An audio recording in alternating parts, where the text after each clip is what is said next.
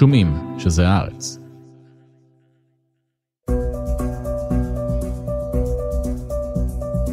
ב-7 באוקטובר פרצה מלחמה בין ישראל לחמאס. אבל בעימות המקומי הזה מתערבבות מדינות רבות ואינטרסים בינלאומיים של הכוחות הכי חזקים בעולם. We're facing an inflection point in history. One of those moments where the decisions we make today are going to determine the future for decades to come.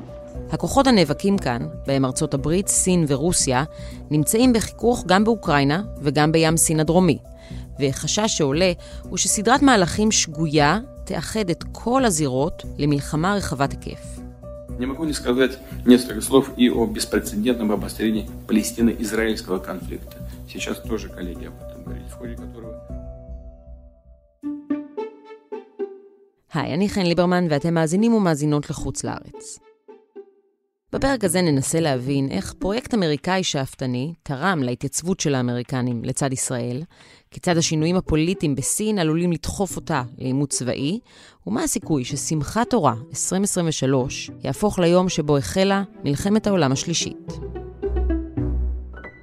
שלום לפרופסור דני אורבך, היסטוריון צבאי מהחוג להיסטוריה ולימודי אסיה באוניברסיטה העברית. שלום חן, תודה שהזמנתם אותי. תודה שבאת. אז לפני שנדבר על מלחמת העולם השלישית, שאלה אולי כללית יותר, מתי בכלל מלחמה אזורית הופכת רשמית למלחמת עולם? אני חושב שהרגע הזה מגיע שסכסוכים נפרדים מתאחדים לסכסוך גדול אחד, לרוב דרך שחקן אחד או שניים שמעורבים בכולם. כמו וירוס מחשבים שעובר ומנגע רשת. ואני חושב שהדוגמה הכי טובה היא מלחמת העולם השנייה. מלחמת העולם השנייה, תמיד אומרים לנו שהתחילה בספטמבר 1939. היא לא. מה שהתחיל בספטמבר 1939 לא היה מלחמת עולם, זאת גם לא הייתה מלחמה אירופית. זאת הייתה מלחמה אזורית באירופה. בין גרמניה לפולין, ואז בין אה, גרמניה לאנגליה וצרפת. למה אני אומר שהיא לא הייתה אפילו מלחמה אירופית? מכיוון שברית המועצות, שהיא הייתה המעצמה החשובה מאוד באירופה, לא הייתה עדיין מעורבת. עכשיו, בוודאי שלא הייתה מלחמת עולם, כי ארצות הברית, שהייתה מעצמה עולמית חשובה, לא הייתה עדיין מעורבת. כלומר שזה טעות להסתכל עליה אחורה מ-45 ולומר שהיא תמיד הייתה מלחמת עולם. כשהייתי בבית ספר ומורה למתמטיקה שהיה יוצא ברית המועצות, תמיד שאלנו, הוא אמר, מה מלחמת העולם השנייה התחילה ביוני 41. אה, ברור. כי זה מה שלימדו אותו. אבל זה לא לגמרי מופרך. כי מה שקורה ב-1941, שדרך פ... ברברוסה ואז פרל הרבור, יפן, ארצות הברית וברית המועצות מתערבים, ולמעשה הסכסוך במזרח אסיה והסכסוך באירופה, דרך המעורבות של הברית וברית המועצות, הופכים למעשה לסכסוך אחד גדול, שגם הגיע לאוקיינוס ההודי ולצפון אפריקה, עוד קודם, לכן, אה, ולעוד מקומות. עכשיו, אותו דבר אה, מלחמת העולם הראשונה. ניל פרגוסון, היסטוריון אה, די צבעוני, שנוי במחלוקת, שהיה מורה שלי בהרווארד, אחד המורים שלי, טען פעם שמי שהפכה את מלחמת העולם הראשונה למלחמת עולם זאת בריטניה. מרגע שבריטניה התערבה, מכיוון שבריטניה הביאה איתה את האימפריה. Mm-hmm. והיא הפכה למעשה, היא לא הייתה היחידה שהייתה לאימפריה, אבל הייתה לה את האימפריה הכי גדולה. והיא למעשה לקחה סכסוך שהיה סכסוך אירופי מקומי, לדעתו של ניל פרגוסון, שנוי ממחלוקת, היה אפשר לפתור אותו יחסית מהר ברמה האירופית המקומית, ודרך המעורבות הבריטית היא הפכה לפיצוץ עולמי. כלומר, מלחמות הופכות למלחמות עולם, שסכסוכים נפרדים במקומות שונים בעולם, מתאחדים לסכסוך אחד. ובמלחמת העולם השנייה, היה איזשהו רגע רשמי שבו גם בעיתונות כבר הגדיר, הגדירו את זה כמלחמת עולם? או שזה דברים אני... שרק בדיעבד לדעתי נאמרים? לדעתי בדיעבד. כמובן צריך מחקר מאוד ספציפי על העיתונות של התקופה, וזו שאלה מעניינת מתי השתמשו במונח הזה. למלחמת העולם הראשונה, כידוע, קראו המלחמה הגדולה בתקופתה. Aha. לא קראו לה מלחמת עולם. החשד שלי שהמושגים האלה התחילו אחר כך. אחרי מלחמת העולם השנייה, כי בזמן אמת לא תמיד ברור מה קורה, אבל אני חושב ש... מושגים שכבר טבעו ההיסטוריונים בעצם. כן, לחלוטין. אני חושב שרגע הרגע המכריע היה אפילו יותר מפרל ארבור וברברוסה, הכרזת המלחמה של היטלר על ארצות הברית. והוא למעשה פה סוגר את הפינה האחרונה. הוא כאילו מחבר את חוטי החשמל האחרונים, חיבור הזרם האחרון שסוגר את המעגל. והופך את המלחמה הזאת למלחמה עולמית, ואני חייב לציין שיש אה, מחקר חדש יחסית של קלאוס שמידר, ששואל את השאלה למה היטלר הכריז מלחמה על ארה"ב, והתשובה הרבה יותר מסובכת ממה שחשבנו. למעשה, הוא חשב, בגלל הרבה מאוד נתונים מתחומים שונים, תעשייתיים, כלכליים, צבאיים, פוליטיים שהגיעו אליו, שגרמניה עומדת לנצח את ברית המועצות, ולמעשה לסגור את תיק המלחמה האירופית, והוא חשב שבגלל שיפן סוף סוף השתכנעה לתקוף את ארצות הברית, והפוליטיקה היפנית מאוד הפכפכה. אז הוא צריך לנצל את הרגע. כמה ימים אחרי שהוא הכריז מלחמה וכבר אי אפשר היה להפוך את זה, הגיעו אליו ידיעות שלמעשה גרמניה התחילה להפסיד בחזית הרוסית. זאת אומרת, וואו. הוא ממש, זה הרגע ההיסטורי שאת רואה כמה השנייה חשובה, הרגע הספציפי, היום, השעה.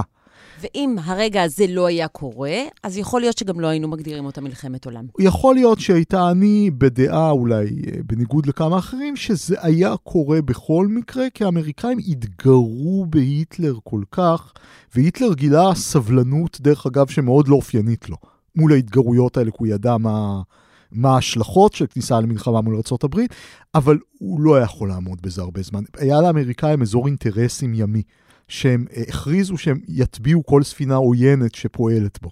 והם פשוט הרחיבו אותו עד לאיסלנד. זאת אומרת, כמה הוא כבר היה יכול להתאפק. I will prevent World War III. We are very close to World War III, and we will prevent it. I know all the players. טוב, אז גלשנו קצת למלחמת כן. העולם השנייה, וזה היה מרתק. עכשיו, בניגוד לימים ההם, שבהם אף אחד לא מיהר להגדיר דברים והכל היה רק בדיעבד, היום, בימים שלנו, אנחנו ממהרים כבר להגיד מלחמת עולם שלישית על הקונפליקטים השונים, לפני שזה באמת הולך לשם. אז בואו נדבר על זה, על מלחמת עולם שלישית. לפני שאנחנו מתגלגלים, חלילה, למלחמת עולם שלישית, מי הם השחקנים העולמיים שפועלים כאן בזירה הזאת, מהם האינטרסים של כל אחד מהם, האינטרסים כאן והאינטרסים בכלל. קודם כל, אני חושב שצריך למפות ברמה הגלובלית. יש בעולם כרגע שלושה סכסוכים אה, אזוריים. סין-טיוואן, ים סין הדרומי, מיצרים, כל האזור הזה. רוסיה-אוקראינה במזרח אירופה, ואיראן-ישראל מזרח תיכון. עד לא מזמן, רק הסכסוך זה כמו, תחשבו, שהמאזינים יחשבו על מערכת אלקטרונית עם נקודות, עם נורות אדומות שנדלקות. רק נורה אחת מבין השלוש דלקה עד השביעי באוקטובר, שזה הסכסוך בין רוסיה לאוקראינה. נכון. הנורה שלנו דולקת עדיין באור אדום חלש, אור צהוב אולי אפשר לקרוא לזה, אור אדום מהבהב, אבל עדיין לא הגיע למצב של מלחמה אזורית, והזירה הסינית-טיוואנית רדומה כרגע. אם כי יש המון סימנים שדברים הם מסלימים גם שם.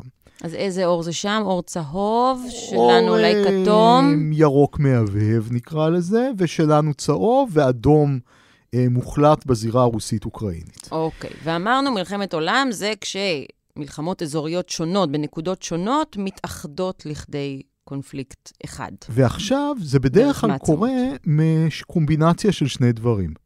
חביות אבק שרפה שנאספות, כלומר תנאים גיאופוליטיים שמאפשרים מלחמה, כי אין סיבה היום ששוודיה ונורבגיה יצאו למלחמה אחת מול השנייה. אפילו אם יהיה איזה משבר מאוד קשה בין המדינות, אין את התנאים, את האינטרסים שהם כל כך חשובים לשני הצדדים, שהם מספיק חשובים כדי להרוג אנשים. זה לא קיים. גם שיש אבל חביות אבק שרפה, לרוב צריך משבר שיצית אותם. אה, מולטקה הזקן, שהיה הרמטכ"ל הגרמני האגדי בסוף המאה ה-19, אמר פעם, בנאום מפחיד כזה מאוד מפורסם, אבוי למי שישליך את הגפרור הראשון לחבית אבק השרפה שהיא אירופה. Наши действия на Украине продиктованы только одним – положить конец той войне, которая была развязана Западом и их сателлитами на Украине. אז מי שהשליך את הגפרור הראשון, במקרה שלנו, זה פוטין. נכון. פוטין השליך את הגפרור הראשון במידה רבה, מכיוון שהוא יצא כמעט הפעם הראשונה מאז מלחמת העולם השנייה, למלחמה באירופה, אני מדגיש באירופה, כי במקומות אחרים בעולם היו מקרים כאלה, שהיא לא תקרית גבול, היא לא סכסוך מוגבל, כמו שהיה בינו לבין אוקראינה מאז 2014.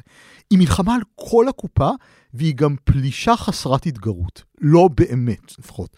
זה מה שאני טוען. אבל יש עוד נקודה, אני חושב, שהיא נורא חשוב להדגיש אותה. גם שיש חביות אבק שרפה, ויש כל מיני פירומנים שמסתובבים, מדליקים גפרורים, תמיד צריך לשאול את עצמנו איפה מכבי האש. כלומר, האם יש מנגנונים לבלימת שרפות שיכולים להרגיע את המשברים, או לפחות לשמור את השרפות מתוחמות. ועד לא מזמן היו מנגנונים כאלה. במלחמה הקרה העולם הדו-קוטבי.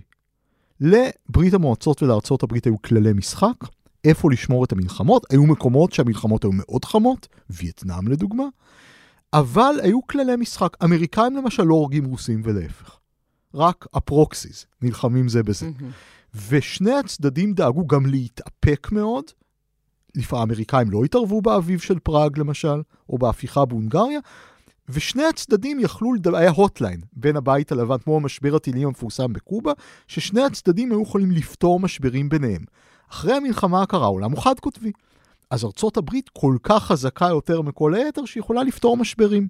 מה שקורה היום, וזה תהליך שלא התרחש ביום אחד, זה שאנחנו בעולם שעדיין יש בו כוח אחד שהוא הכי חזק, ארצות הברית, וכוח שני שמתחיל לנשוף בעורפו סין, ובנוסף אליהם הרבה כוחות בינוניים, שבואו ניקח מעולם הילדים דוגמה, כבר לא שרים למרות ההורים. כבר אי אפשר לומר להם תשתקו או לתת להם איזו סתירה, אלא הם יכולים לפתוח המלחמות באופן עצמאי. ולכן זה עולם שיותר קשה לכבות בו שריפות. מעניין מאוד. לא אז אוקיי, אז, אפשרי, מח... אוקיי. אז מכבי האש, שה... שזה ארצות הברית כרגע, יש עוד מכבי אש? לא, זאת אחת הבעיות.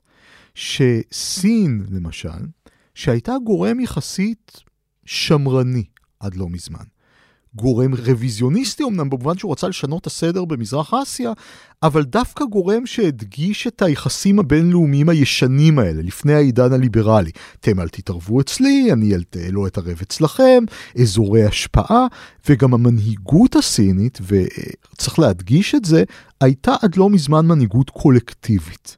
סין הייתה מעצמה שמונהגת על ידי חבורה של גברים זקנים, שמקבלים החלטות ביחד. זה הלקח מימי מאו.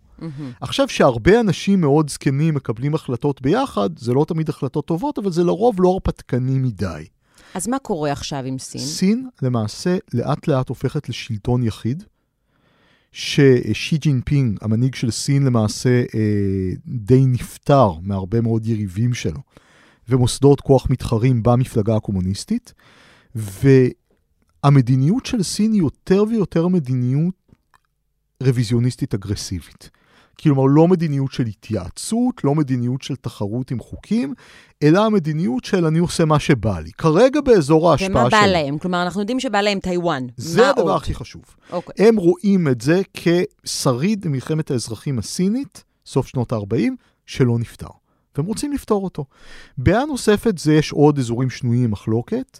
אה, דרך אגב, גם מול רוסיה, אבל רוסיה לא בדיוק מעיזה להתגרות בסין בימים האלה, וגם, מאוד חשוב, מול הפיליפינים, אה, מול וייטנאם, מקומות בים סין הדרומית, מול יפן, והסינים לאט לאט נוקטים במדיניות שהיא יותר חד צדדית, יונילטרלית, הם פשוט משתלטים על כל מיני איים לא מיושבים בים סין הדרומית, מגדירים את המים הטריטוריאליים שלהם יותר מאשר החוק הבינלאומי מורה להגדיר, אך במקרה של הפיליפינים יש ממש התנגשויות. הסינים יש להם טריק שהוא קצת מזכיר את חיזבאללה פה, רק בקנה מידה יותר קטן. צבא לא רשמי שכזה, מין גוף לא רשמי שכזה, שיכול לעשות בעיות, אבל בלי accountability של מדינה. כמו שלחיזבאללה, אפילו לחיזבאללה יש את החיזבאללה שלו, גם כל מיני פלגים ואיזה ארגון שקוראים לו ירוק ללא גבולות, שתמיד שולחים אותו לעשות צרות על הגבול כשצריך. לסינים יש איזה מין משמר ימי כזה, שהוא של ספינות דייג חצי חמושות וכל מיני כוחות פחות רשמיים, שעכשיו שלחו אותו להתנגש בספינות פיליפיניות בים.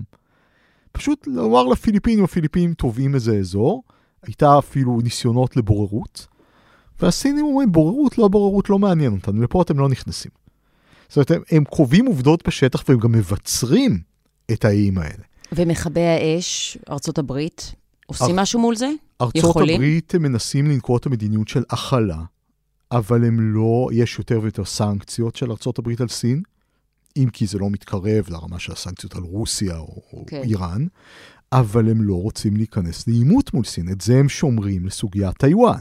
Dozens of Chinese fighter jets and bombers flying toward Taiwan and crossing the midpoint of the Taiwan Strait. Now, that's the unofficial buffer zone between them. China sending 37 planes in 24 hours, which really marks a jump from the fairly regular incursions we have seen. But this kind of aggression, it's really something China does to show its anger over political moves. אז תנסה להסביר לי, מול האינטרסים האזוריים של סין ומול העימות מול טיוואן והפיליפינים, איך המלחמה כאן, מול חמאס, יכולה להתחבר לאינטרסים האזוריים של סין? כלומר, מה, מה יחבר בין שני המוקדים האלה? אז אני רוצה לחלק את התשובה שלי לשני חלקים.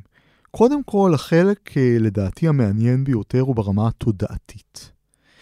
אה, נוצרת פה סוג של אווירה עולמית, ואני חושב שמי מהמאזינים שלנו שאולי מכיר את טולקין ושר הטבעות יכיר את המונח הזה, העמים החופשיים. כאילו אתם רואים, אנחנו רואים שיש אהדה אדירה לישראל באוקראינה, אפילו סרטונים ללוחמי חזית בטיוואן. כל האזורים המאוימים, כאילו יש מין תחושה אינסטינקטיבית, כרגע היא עוד לא מבוטאת בכולם, שזה סוג של מאבקים קשורים. עוד לא מאבק אחד. ומהצד השני, אנחנו רואים את התגובות של רוסיה וסין למלחמת ישראל-חמאס, במקרה הסיני זה סוג של תגובות פר וכאלה, פרו-פלסטיניות, זה הקו הסיני הרגיל, כלום לא השתנה פה, אבל הייחוד הוא שברשת הסינית יש אנטישמיות מטורפת. כן. והממשל לא בולם את זה למרות שהוא היה יכול אם הוא רוצה. במקרה של רוסיה זה הרבה יותר גרוע. נכון, ושם, אה, זה, על זה דיברנו גם בפרק הקודם, שם יש גם אינטרסים פוליטיים פנימיים של פוטין כדי אה, אה, לשלהב, להלהיט את השד האנטישמי. אה, אבל מה באמת בסין, כלומר, מה גורם לסין לצדד או לגנות באופן שכמו שאמרת, פרווה, אה, את מעשי חמאס, ולעודד או לאפשר אנטישמיות ברשתות? מדוע הנטייה של סין היא לטובת או, חמאס. פה צריך להסתכל על הארכיטקטורה הגיאופוליטית הכללית. קודם דיברתי על רמת התודעה, אבל צריך לראות איזה מבנים פוליטיים כלכליים עומדים מאחורי זה. לא מזמן... אבל אתה יודע מה, אני רגע אתעכב גם על רמת התודעה. כלומר, מש... הייתה לי איזושהי ציפייה אינסטינקטיבית דווקא, שסין תודעתית תעדיף אותנו, את ישראל. כי סין לא אוהבת אזורים בדלניים, אבל היא התגברה על זה גם בסכסוך רוסיה-אוקראינה. אני טעיתי, למשל, אני חשבתי בתחילת סכסוך רוסיה-אוקראינה שסין דווקא, לא ציפיתי שהיא תהיה לגמרי פרו-אוקראינית, אבל לפחות קצת פחות פרו-רוסית, בגלל שסין לא אמורה לאהוב חבלים בדלניים. אני חושב שלא לתת דוגמה לאזורים אלה, אני חושב שא' יותר בטוחה בעצמה היום. אה, מי שרוצה יבדוק שאבו מאזן, לא פחות, חתם הסכם עם סין, איזשהו הסכם שיתוף פעולה, שבו הוא, אבו מאזן, הקיסר מרמאללה, מודה בזה שסין בעמדה הסינית על טיוואן, וכלפי האויגורים המוסלמים בשינג'יאנג. הם אפילו רצו את התמיכה של אבו מאזן בזה, שזה, זה לא רק הוא כמובן, זה הרבה מאוד אחרים. הם מרגישים יותר בטוחים מבחינת החזית האויגורית, וגם הם פחות זהירים ושמרנים מאשר הם היו. ואני חושב שרואים את זה גם בחזית הזאת. אז אבל... השמרנים הם איתנו, הכוח השמרני. כן, הכוח השמרני זה יציבות. אתה לא אוהב בדלנים, אתה לא אוהב טרוריסטים, אתה... נגיד במלחמה בטרור, הסינים כל הזמן ניסו, אז טיבט הייתה הזירה שיותר דיברו עליה, אה, לעצור כל מיני למות טיבטיים אחרי 9-11 ולומר שזה חלק מהמלחמה בטרור. Mm-hmm. אז זה כמובן הניצול ציני, אבל הניצול הציני הזה מראה שהם איכשהו עוד ראו את עצמם בציר של היציבות. והיום התמונה שונה, ואני חושב שאי אפשר להבין את זה בלי העניין הכלכלי. והגיאופוליטי. גם הסינים וגם הרוסים יש פרויקטים גדולים חוצי גבולות, פרויקטים כלכליים, במקרה של הרוסים את צינורות הגז והנפט למיניהן, ש... ואני אומר את זה קצת באופן בוטה, בגלל טיפשות גרמנית שלא תיאמן, של הממשל של מרקל, ושחיתות של הממשל של שרדר לפניה, שממש אינטרסים עם רוסיה, פשוט יצרו תלות אירופית בגז הרוסי. וגז באירופה זה החיים, זה, זה מחמם בטמפרטורות קרות, חייבים את זה. והסינים יש את פרויקט החגורה והדרך, שהוא גם עובר דרך רוסיה, ולא רק, יש לו גם אה, אזורים, אה, נתיבים דרומיים, אבל התווך הרוסי הוא מאוד חשוב לו. עכשיו, ברגע שפרצה מלחמת רוסיה-אוקראינה, אירופה מנסה להיגמל מגז רוסי, וכרגע יש פתרונות זמניים, אה, גז מונזל מקטר, שמגיע מספינות, ומישראל ומארצות הברית הרבה, אבל בשביל להעביר, יש דיבורים על צינור גז שיעבור מסעודיה ויתחבר לאילת, ומשם דרך קצ"א לים התיכון, זה די דמיוני כרגע. זאת אומרת, זה, זה פרויקטים ממש לעתיד. אבל מה שיותר הגיוני זה הרעיון האמריקאי לסוג של נתיב רכבת מהירה, שתוביל סחורות בין אה, הודו אה, לחצי האי ערב, ערב הסעודית, משם לישראל ולאירופה. והרעיון הזה הייתה לו בעיה, שני חלקים בפאזל לא מתחברים, ערב הסעודית וישראל. ולמעשה זה הקונטקסט של הסכמי אברהם. הקונטקסט הכלכלי למעשה ליצור אלטרנטיבה כלכלית לרוסיה ולסין. ולכן הצד השני, איראן, שיש לה את הסיבות האידיאולוגיות שלה, אבל גם רוסיה וסין במובן מסוים, רוצים למנוע את זה. זה יהיה אסון מבחינתם. אני לא אומר בשום פנים ואופן שהרוסים והסינים ידעו מראש או, או תכננו מה הולך פה, אבל התגובות שלהם מראות שהאינטרס שלהם כרגע נמצא בצד האיראני. לציר האיראני-רוסי-סיני יהיה מאוד טוב אם יסוכלו הסכמי אברהם, מפני שסעודיה היא הכלה שמתחרים על ליבה כרגע. היא מהכוחות הבינוניים האלה שיכולים להיות בכמה מהגושים. ופה יש פיסה בפאזל שחייבים לומר עליה כמה מילים. הפרס העיקרי שהאמריקאים מציעים לסעודים זה ברית הגנה. מי שמציע ברית הגנה לאחרים, הוא צריך להראות שיש לו קרדיביליות, שהוא יבוא להגן עליהם. צרפת נפלה במידה רבה במלחמת העולם השנייה, מפני שבעלות הברית שלה נטשו אותה כי הסכם מינכן הראה שהיא לא בעלת ברית אמינה, ושהאסטרטגיה שלה היא הגנתית, כלומר היא לא תבוא לעזרת בעלות הברית שלה. עכשיו, ארצות הברית שנסוגה מאפגניסטן, הושפלה באפגניסטן, הרקורד שלה באוקראינה אומנם טוב, אבל עדיין היא לא באה פיזית לעזרת אוקראינה. ערב הסעודית לא בטוחה שהיא תבוא לעזרתה בעת מבחן. מי בעלת ברית של הברית יותר מישראל? אם היא לא תעזור לישראל, למי היא כן תעזור? אז זה מה שאמור להסביר את החיבוק העוטף ואת הכוחות ששולח לכאן ביידן? לחלוטין. לא רק זה, יש עניין אישי, יש עניין רגשי, אני לא מזלזל בו. ביידן הוא מאוד ציוני באופן אישי, הוא שייך לדור של אמריקאים אוהבי ישראל שאני באמת לא יודע אם יש לו המשך. ואני חושב שהוא במידה רבה יותר אוהד ישראל מטראמפ. אה, ברור. אה, טראמפ גם אה, היה, היה מחויב לישראל, אבל טראמפ הוא מאוד קפריזיונר. זאת אומרת, אצל ביידן רואים שזה אה, מין תפיסת עולם סדורה. אבל אף פעם זה לא רק אהדה. אבל הסכמי אברהם, את זה התחיל טראמפ. נכון. טראמפ התחיל כי בסופו של דבר יש המשכיות בין הממשלים. ממשל אובמה, טראמפ, ביידן, התחרות מול סין למשל. זה דבר שנמשך. כן, טראמפ אמר שפוטין חכם מאוד ושיבח אותו, אבל הוא המשיך בסנקציות על רוסיה. והרבה, כאילו, יש דברים שהם אינטרסים שחוצים ממשלים. בדיוק כמו שאפרופו מוחמד מורסי המשיך בהסכם קמפ דיוויד, שמתחלפים שליטים, לא תמיד מתחלף האינטרס. אז בעצם, אז זה מאוד מעניין שביידן, הסיבה שהוא שולח לכם כוחות, אחת הסיבות, זה גם כדי להראות לסעודיה שיש על מי לסמוך בעת צרה, אה, שהוא יכול לתת לה את ההגנה הזאת, אבל מה עוד האינטרסים של ארה"ב מלבד היותה מכבי האש? יש פה, ומלבד הרצון שלה לייצר את הנורמליזציה הזאת עם סעודיה והמשך הסכמי אברהם ואת אותה רכבת, כלומר, מה עוד ארצות הברית יכולה לרצות? האם לארצות הברית יכול להיות גם איזשהו אינטרס שדברים כן יתלקחו? לא. או ארצ... שלא. ארצות תמיד... הברית, האינטרס שלה כרגע, זה יכול להשתנות בעתיד או במצבים אחרים, האינטרס שלה כרגע זה למנוע הסלמה. למה? מכיוון שהסלמה תעלה את מחירי הנפט ותועיל מאוד לרוסיה. וזה יקרין לסכסוך באוקראינה, ובאופן כללי ארה"ב היא שחקן סטטוס קוו. Mm-hmm. לא שהיא לא רוצה לשנות את הסטטוס קוו לטובתה, כמו פרויקט הרכבת, אבל מלחמת עולם בעיניים אמריקאיות זה רע לכולם, ולכן ארצות הברית רוצה למנוע סכסוך אזורי, שגם יסכן אינטרסים שלה, ויבעיר את כל האזור, יעלה את מחירי הנפט. ארצות הברית לא אוהבת זעזועים, היא שחקן סטטוס קוו. I say frankly to the American statesmen who are now managing the genocide in Palestine that we do not welcome to expansion of the war in the region. But I warn if the genocide in Gaza continues, they will not be spared from this fire.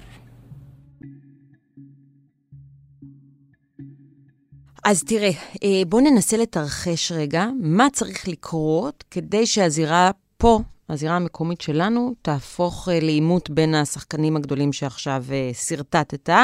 ארצות הברית תוקפת באיראן, או רוסיה שולחת סיוע, מה, מה הם התרחישים הפוטנציאליים? אז ככה, קודם כל זה חייב להתחיל בתגובת שרשרת. תנאי הכרחי, כלומר גפרור הכרחי כדי להצית את המדורה הזאת, זה אה, מעורבות ישירה של חיזבאללה.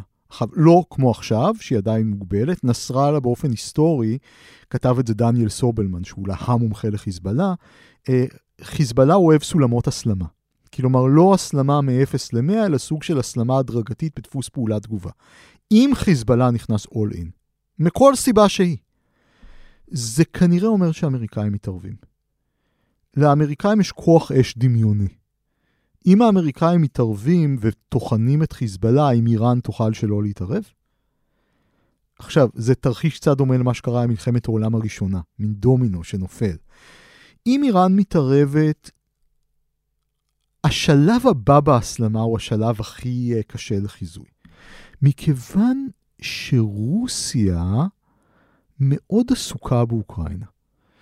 אם היא לא מצליחה לכבוש את uh, אבדיאבקה, אז היא uh, תתערב פה, אבל כן, היא עדיין יכולה. יש לה נוכחות בסוריה, ועצם ההתערבות שלה, אפילו בקנה מידה קטן, תהפוך את הסכסוך הזה לסכסוך גלובלי. זה אולי יכול לגרום למדינות אירופיות כמו פולין, לתת להם תירוץ להיכנס לאוקראינה ועוד להוסיף לשמחה. אה, רוסיה אולי תתחיל להפציץ מדינות אירופיות. אז בוא נדבר רגע על יבשת אירופה הטראומטית, איך היא מתארגנת אה, סביב החשש הזה למלחמת עולם. אני חושב שהאירופים עדיין אה, בשלב ההתאוששות מההלם. הם היו רגילים לעולם מאוד בטוח, עולם שאפשר לחלום בו על שלום עולמי, עולם שבו חוגים משמעותיים בגרמניה חשבו שצריך לבטל את הצבא בכלל, לבטל את הבונדסוור. אחרי מלחמת אוקראינה, אני חושב שהאירופים הבינו שלא רק שהם צריכים צבא, אלא שכל המחשבה הצבאית או הביטחונית הלא נכונה. המחשבה הצבאית והביטחונית של ארצות הברית במידה מסוימת, ואירופה הייתה צבאות קטנים, צבא קטן וחכם. טכנולוגיה עם יחידות קומנדו שבנויים להתערבות ממוקדת, אם צריך לעשות איזה מבצע נגד טרור איפשהו. מלחמת אוקראינה... נגד טרור, כלומר כן. בכלל לא בין מדינות. כן, ולהתערב, להעניש איזה דיקטטור איפשהו. Mm-hmm. אבל מלחמת אוקראינה הוכיחה שצבא גדול וטיפש חשוב לא פחות מצבא קטן וחכם. והאירופים עכשיו, לפחות הגרמנים, מנסים להגדיל את הצבאות שלהם. עד כמה הצבאות האירופים היו לא תפקודיים? הייתה אנקדוטה, אני לא זוכר את השנה המדויקת, שמטוס, אם אני זוכר אתיופי, נחטף מעל שמי אירופה, והוא עבר בשוויץ. שוויצרים לא היו יכולים להזניק מטוסי קרב כי מסיבות של צמצומים הטייסים עבדו רק בשעות עבודה מסוימות. ולא היה מי שיכסה את השמיים. זה לא היה בין תשע לחמש? בדיוק. אה, לא היה מי שיכסה את השמיים בשעות אחרות. אז זה עד כמה האירופים לא מוכנים למלחמה. אני נותן כותרת למה שקורה עכשיו, חזרתה של המלחמה הקונבנציונלית. למעשה חזרתם של הצבאות הגדולים. אז איפה אנחנו רואים עכשיו התחמשות באירופה? אני עוקב אחרי גרמניה בעיקר, שם אני רואה, אבל במקומות אחרים גם, יכול גם בריטניה. בריטניה במצב כלכלי מאוד קשה, זה מאוד בעייתי. צרפת עם אלה יש צבא שהוא גדול יחסית. גרמניה היא המדינה המשמעותית שעוד צריכה להתחמש, פולין מנסה להתחמש. כולם מנסים להתחמש. זאת אומרת, הרבה מדינות, אנחנו רואים מדינות סקנדינביה, מה שקורה עם פינלנד שהן רוצות להצטרף לנאטו, האסטונים חושבים איך הם יעדפו פלישה רוסית. אבל כולן מתפיסות אה, של אה, מגננה? מגננה. רק מגננה. מגננה. לאף אחד שם אין איזשהו אינטרס להיות זאת שזורקת את הגפרור. לא, ודאי שלא. אבל רוסיה, נגיד, יכולה להתחיל, לא יודע, להפציץ סיוע שמגיע לאוקראינה מפולין. מה שיפעיל את סעיף 5 בנאטו. ומדינות אה, נאט"ו יכולות להתערב נגד רוסיה. אבל זאת רק הזירה האירופית. אז זהו, אנחנו עצרנו בתרחישים. האירופים. עצרנו בדיוק במקום שבו כבר אה, קצת יותר קשה לחיזוי, שזה מה יעשו האירופים. אבל אמרנו... סין. זהו. סין... מה הכניס את סין קשה לי להאמין שסין תתערב במשהו שקורה המזרח התיכון ישירות, אלא להבטיח את זרימת הנפט. אם הנפט יפסיק לזרום, יכול להיות שהם ינקטו בצעדים לפתוח את מיצרי הורמוז, ואז זה דווקא נגד איראן. אה, כי אם מישהו יסגור זה האיראנים. אלא אם האיראנים ישכנעו אותם להתערב לטובתם, אבל זה כבר תרחישים שהם יותר דמיוניים. סין יותר סביר שהיא תנצל את ההזדמנות לעשות משהו במזרח אסיה. Aha. פלישה לטיוואן זה דבר שדורש המון הכנות שקשה להסתיר אותן. צריך ארמדה. החפה מהים זה דבר קשה. הם יכולים לנסות אבל להשתלט על איים שבדרך, ואז להפוך פלישה עתידית ליותר קלה. קינמן, מעצו ואחרים פנגחו, איים שקרובים שייכים לטיוואן וקרובים אליה. אה, שאני דיברתי עם אה, חברים שמתעסקים בענייני ביטחון בטיוואן, האזהרה שלי אליהם הייתה, תיזהרו מפלישה לאיים הקטנים. הסכנה הכי גדולה יש שישלימו עם זה, כי יאמרו, זה עוד לא מלחמה גדולה, ואז לסינים יהיה יותר קל לפלוש לטיוואן עצמה בהתראה יותר קצרה. אז אה, זה יהיה קשה לעשות בהתראה קצרה, אבל סכסוך למשל מול הפיליפינים, או מול וייטנאם, שיגלוש למלחמה חמה, יעמיד את ארצות הברית בדילמה האם להגן על בעלת ברית או לא, כשהיא עוד מתוחה בכל העולם. אני חושש שהסינים יעשו מיסקלקולציה. יעשו את הטעות לחשוב, בדיוק הטעות שחמאס עשה דרך אגב, או חיזבאללה עשה, שארצות הברית לא תגיב, לא תתערב, כי היא עזבה את אפגניסטן. אז הטעות יכולה להיות המחשבה שארצות הברית כל כך מתוחה במקומות אחרים בעולם שהיא לא תגן על טיוואן, ודווקא בגלל זה ארצות הברית יכולה להגיב. כדי להוכיח שהיא יכולה, כדי להוכיח שהיא לא מפקירה אזור.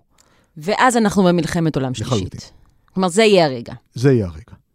כל עוד יש לנו את הקונפליקט כאן, וחיזבאללה נכנסים לתמונה, ואיראן, כמובן, יחד עם חיזבאללה, וארצות הברית מגנה עלינו, ורוסיה אולי עושה משהו, אבל סין רק מתעסקת בטיוואן, וארצות הברית לא מתערבת בסין-טיוואן, עדיין לא מלחמת עולם. לגמרי. נתתי קודם את המטאפורה של נורות אדומות שנדלקות במערכת. אז uh, מי שאוהב קולנוע קלאסי או מכיר קולנוע קלאסי כמוני, אולי מכיר את הסרט החותם השביעי, שמבוסס על. אה, חזון יוחנן, ששבעה חותמות מופיעים, ואז מגיע יום הדין, אז זה ממש חותם אחרי חותם אחרי חותם, במקרה הזה שלושה, ולא שבעה.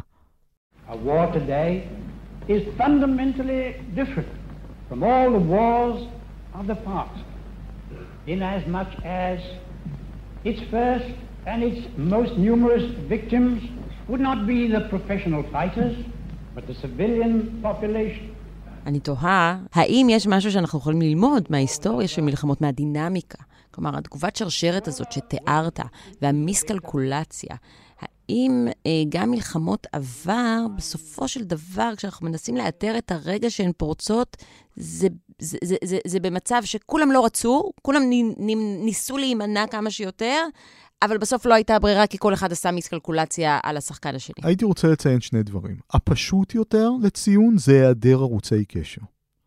זאת אומרת, נגיד במשבר הטילים בקובה זה נפתר בערוץ קשר חשאי אה, בין הבית הלבן לקרמלין. במלחמת העולם הראשונה, למרות שהיו ערוצי קשר, הם לא תפקדו כמו שצריך, וזה קרה בגלל שתי סיבות. קודם כל, הסיבה היותר ארוכת טווח זה שכל צד חשב, שבעיקר הגרמנים, שאם הוא לא יצא עכשיו למלחמה, בעתיד מצבו יהיה יותר גרוע. הוא יצטרך לצאת למלחמה בתנאים יותר גרועים. זה למעשה השיקול הישראלי, לדעתי, לכבוש את עזה עכשיו. מכיוון שאם אנחנו נהיה באותו מצב עוד כמה שנים, עם חמאס וחיזבאללה יותר חזקים, תחשבי שהם היו מצליחים עכשיו לפלוש לאשדוד או אשקלון, במקום 1,400 היו נרצחים לנו 4,000. בלי ביידן בבית הלבן. כל החישובים האלה מובילים למסקנה שלא משנה מה המחיר של לחימה בעזה עכשיו או כיבוש עזה, אם עכשיו הוא X, בעתיד הוא יהיה X פלוס 10. ולכן חייבים לשלם את X. זה בדיוק מה שהוביל את גרמניה, מלחמת העולם הראשונה, המחשבה שמרוץ החימוש עובד לרעתה. ואם היא לא תצא למלחמה עכשיו, הממסד הצבאי הגרמני ממש דחף לנצל את המשבר הזה לצאת למלחמה, והדבר האחרון, לחץ זמן. חייבים להגיב. ממש ערב פרוץ המלחמה, שר החוץ... בסוף אלה רכשים פנימיים של כל מדינה. בממסדים והפוליטיק... ובציבור. כן. גם וגם. שמניעים את המנהיגים לעשות דברים שבסופו של דבר יש להם את ההשלכות הבינלאומיות. שר החוץ הבריטי, אה, סר אדוארד גריי, הציע מן הצעת רגע אחרון כזה, לפני פרוץ המלחמה, והוא אמר, בוא כולנו נקפיא את המוביליזציה של הצבאות ונשב לדבר. מה הוא למעשה ניסה לעשות? לתת עוד זמן. הדיפלומט, החוכמה הבריטית הזאת, הדיפלומט הבריטי המפורסם לורד ונסיטארט, שפעל למלחמת העולם השנייה, אמר, כמו שהצבא נלחם על שטח, משרד החוץ נלחם על זמן. זאת אמירה מאוד מפורסמת. אז מה שסר אדוארד גריי ניסה לתת זה זמן. הקיסר הגרמני, למרבה ההפתעה, הסכים. ואז הוא בא לרמטכ"ל שלו, מולטקה הצעיר, ואמר לו, בואו נקפיא את המוביליזציה. ואז מולטקה הסביר לו את הדבר הבא. הוא אמר, תנועת הרכבות לחזית היא כל כך מסובכת, שאני לא יכול להקפיא את זה באמצע. אני יכול רק להחזיר את המוביליזציה להתחלה. והקיסר הבין שלמעשה חייבים ללכת למלחמה. כי אי אפשר להקפיא את המוביליזציה, והוא אמר לו באכזבה, מדוד שלך, הרמטכ"ל האגדי של מלחמת, לא הייתי מקבל תשובה כזאת. אז כאילו לחץ הזמן כפה על כולם להגיב, והוא למעשה פוצץ את המשבר, וגם פה יכול להיות מצב כזה. אז אם אנחנו מסתכלים שוב על המפה, חוזרים רגע לזמנים שלנו ומסתכלים על מפת האינטרסים ומפת השחקנים, מי המשוגע עם הגפרור מלבד פוטין? אני חושב שקודם כל האיראנים. כי לאיראנים יש אינטרס משלהם שהוא משתלב בכל התמונה הזאת. איראן רואה בישראל שריד של האימפריאליזם במזרח התיכון. בעיניה המהפכה השיעית לא תהיה שלמה עד שישראל תימחק מהמפה. אידיאולוגיה מאוד עמוקה. אבל לא מספיק לומר שלמישהו יש אידיאולוגיה, צריך לראות איך הוא יגשים אותה, מה האסטרטגיה. והאסטרטגיה האיראנית היא להכות במה שהם רואים כחוליה החלשה בישראל, שזה החברה האזרחית. להכות את ישראל כל כך שהמעמדות החזקים ילכו מפה, ומה שיישאר יחוסל. ואחד האמצעים זה מה שאני כיניתי במאמר שכתבתי עבורכם, עבור עיתון הארץ, טבעת המצור. יש את חיזבאללה מצפון, את חמאס מדרום. הם גורמים לישראל כל הזמן נזק, בעיקר חמאס, שאם חשבנו שעם הטילים אנחנו יכולים להתמודד, מדי פעם משתקים לנו את הכלכלה, אז עם אלף, טבח של 1,400 אזרחים אנחנו לא יכולים להתמודד. אבל הנה הדילמה. אם לא סתם נתקוף את חמאס והקהילה הבינלאומית תשקם לו הכל אחר כך כרגיל, אלא נרצה לחסל אותו, לכבוש את עזה, אז כל חלקי הטבעת יסגרו עלינו בו זמנית. והאיראנים מעמידים אותנו על קרני דילמה בין דעיכה איטית, נזק הולך וגובר מהטבעת, גם השממה של אזורים שלמים בישראל בצפון ובדרום, דחיקה של ישראל לגבולות יותר מצומצמים, או מלחמה טוטאלית וקיומית מול כל הטבעת בבת אחת. מה שהם לא צפו עם השלכת הגפרור, ותמיד מי שמשליך גפרורים לא צופה סייד אפקטס, זה את התגובה האמריקאית, מהסיבות שתיארנו קודם. מה שהאמריקאים עושים זה למעשה מרתקים עבורנו את החלק הצפוני של הטבעת, או לפחות מסייעים לנו להתמודד איתו, כשאנחנו מטפלים בחלק הדרומי. לא הבנתי למה האיראנים לא צפו את התגובה האמריקנית, מהסיבות שמקודם מנינו. אני חושב שהאיראנים בטוחים שארצות הברית חלשה, אה, משותקת בפנים, והם לא ציפו, ברור שציפו תמיכה מסוימת בישראל, נשק, תמיכה רטורית, תמיכה דיפלומטית, הם לא טיפשים. הם לא ציפו לתגובה הזאת של הבאת כוחות צבאיים עצומים לים התיכון. ולולא התגובה הזאת, העוצמתית של האמריקנים, יכול להיות שהאיראנים כבר היו נכנסים. אני משער שהם היו נכנסים, בוודאי חיזבאללה, וישראל הייתה עכשיו, לא יודע אם בסכנה קיומית, אבל משהו קרוב לזה. עכשיו שביידן הציל אותנו, אני אומר את זה באופן מאוד מאוד ברור, עוד יקראו פה כיכרות ורחובות על שמו. אה, ממש, גם, זה גם ביידן אישית, וכאמור, גם התשבץ הגיאופוליטי שמתאים לפעולה אמריקאית כזאת. היה לנו מזל. אבל האיראנים עומדים כאן עם הגפרור ביד, מוכנים לזרוק הם אותו. הם טעו בתזמון. אני לא בטוח שהאיראנים בחרו את התזמון, דרך אגב. אין לנו שום ראייה מודיעינית שאיראן ידעה על ההתקפה או תכננה אותה. אני חושב שהתוכנית האיראנית קצת דומה, אה, אפרופו הקבלות ההיסטוריות שלנו, לתוכנית של היטלר בשנות ה-30. היסטוריונים היום חושבים שלהיטלר לא הייתה מזימה מורכבת עם לוחות זמנים, הייתה לו תוכנית כללית, יעד, לאיפה הוא רוצה להגיע, והוא ניצל הזדמנויות. כל הפרוקסיס האיראנים יודעים מה התוכנית הכללית. אמרנו, טבעת המצור, לסגור על ישראל בהתקפות הולכות עם הסנימות. ולכל אחד מהם יש אוטונומיה, לבחור מתי להתקיף. וחמאס לדעתי בחר את התזמון, קודם כל הוא הכין את זה שנים. אבל הוא בחר את התזמון הן בגלל הרפורמה המשפטית והבלגן שהיה פה בעקבותיה, הן בגלל ההסכם המתקרב עם סעודיה, כדי להכשיל אותו. The responsibility lies on the shoulders of one man. By his latest act of naked aggression, Hitler has committed a crime not only against Poland, but against the whole human race. הזכרת ש... מקודם את uh, תוכנית הפעולה של היטלר, ושיכול להיות שלא באמת הייתה לו תוכנית ארוכת טווח, אלא שהוא גם ניצל הזדמנויות. אז אני אשאל, מה, אה, האם יש איזשהו דמיון בין המצב העולמי, המפה העולמית כרגע, לבין התמונה ש... שהייתה לפני, רגע, ערב מלחמת העולם השנייה? אני חושב שערב מלחמת העולם השנייה היה מצד אחד הבנה שיש פה עימות גיאופוליטי שיכול להתפרץ, בין אם בין הנאצים לבולשביקים, בין אם בין הנאצים לדמוקרטיות המערביות. דרך אגב, האופציה הראשונה הייתה סבירה יותר מהאופציה השנייה, זה השתנה רק עם הסכם ריבנטרופ-מולוטוב. אבל מצד שני, מין חוסר אמונה שזה יקרה אצל הרבה אנשים. כי הפחד ממלחמה, אחרי מלחמת העולם הראשונה, הכל כך גדול, שאנשים חשבו, מה, אנחנו עוד פעם נהיה כל כך טיפשים? וזה אחד הדברים שהניעו צ'מברלין. בהסכם מינכן גם, האמת, חששות יותר ריאליסטיים מהתפרקות האימפריה, מה שקרה, וגם מזה שהצבא הבריטי לא חזק מספיק, מה שהיה נכון. אז אה, גם לפני מלחמת העולם הראשונה, אני רוצה לציין, היה ספר מצמרר בנבואיות שלו, של כלכלן בנקאי למעשה, יהודי פולני בשם איוון בלוך. שחזה בדיוק מה יקרה במלחמה הזאת כמעט עד הפרט האחרון, הוא רק אמר, זה יהיה כל כך הרסני שאין מצב שירצו לצאת אליה. ובזה הוא טעה. אז אתה יודע מה, זה מביא אותי אה, באמת לשאלה הבאה, כהיסטוריון צבאי. מה גורם לאנושות להגיע לתקופות כאלה של, אה, תקופות שיא, של אה, מתח אה, ופוטנציאל לאלימות? מה גורם לאנושות כל פעם להתקרב ובסוף גם להסתבך בכל הזוועות האלה של מלחמה? למה אנחנו לא מצליחים פשוט לשמור על איזשהו שקט, יציבות? יש כמה תרחישים לזה. באופן עקרוני, האינטרס של כולם זה כביכול לשמור על יציבות, כי זה טוב לכולם באופן כללי. ואני שאלתי את זה, אפילו לפני שאת הולכת על הזירה העולמית, תסתכלי את ארגוני הפשע בחברה הערבית, לדוגמה. האינטרס שלהם, למה הם מחסלים אחד את השני? קודם כל, כולם נפגעים מזה. ודבר שני, ממילא כולם חמים עליהם ומדברים על הפשע, אז למה למשוך לעצמם תשומת לב? אבל האינטרסים, הסכסוכים הספציפיים ביניהם יותר מדי חזקים כדי שהם יחשבו על האינטרס הכללי. כל אחד חושב על האינטרס שלו.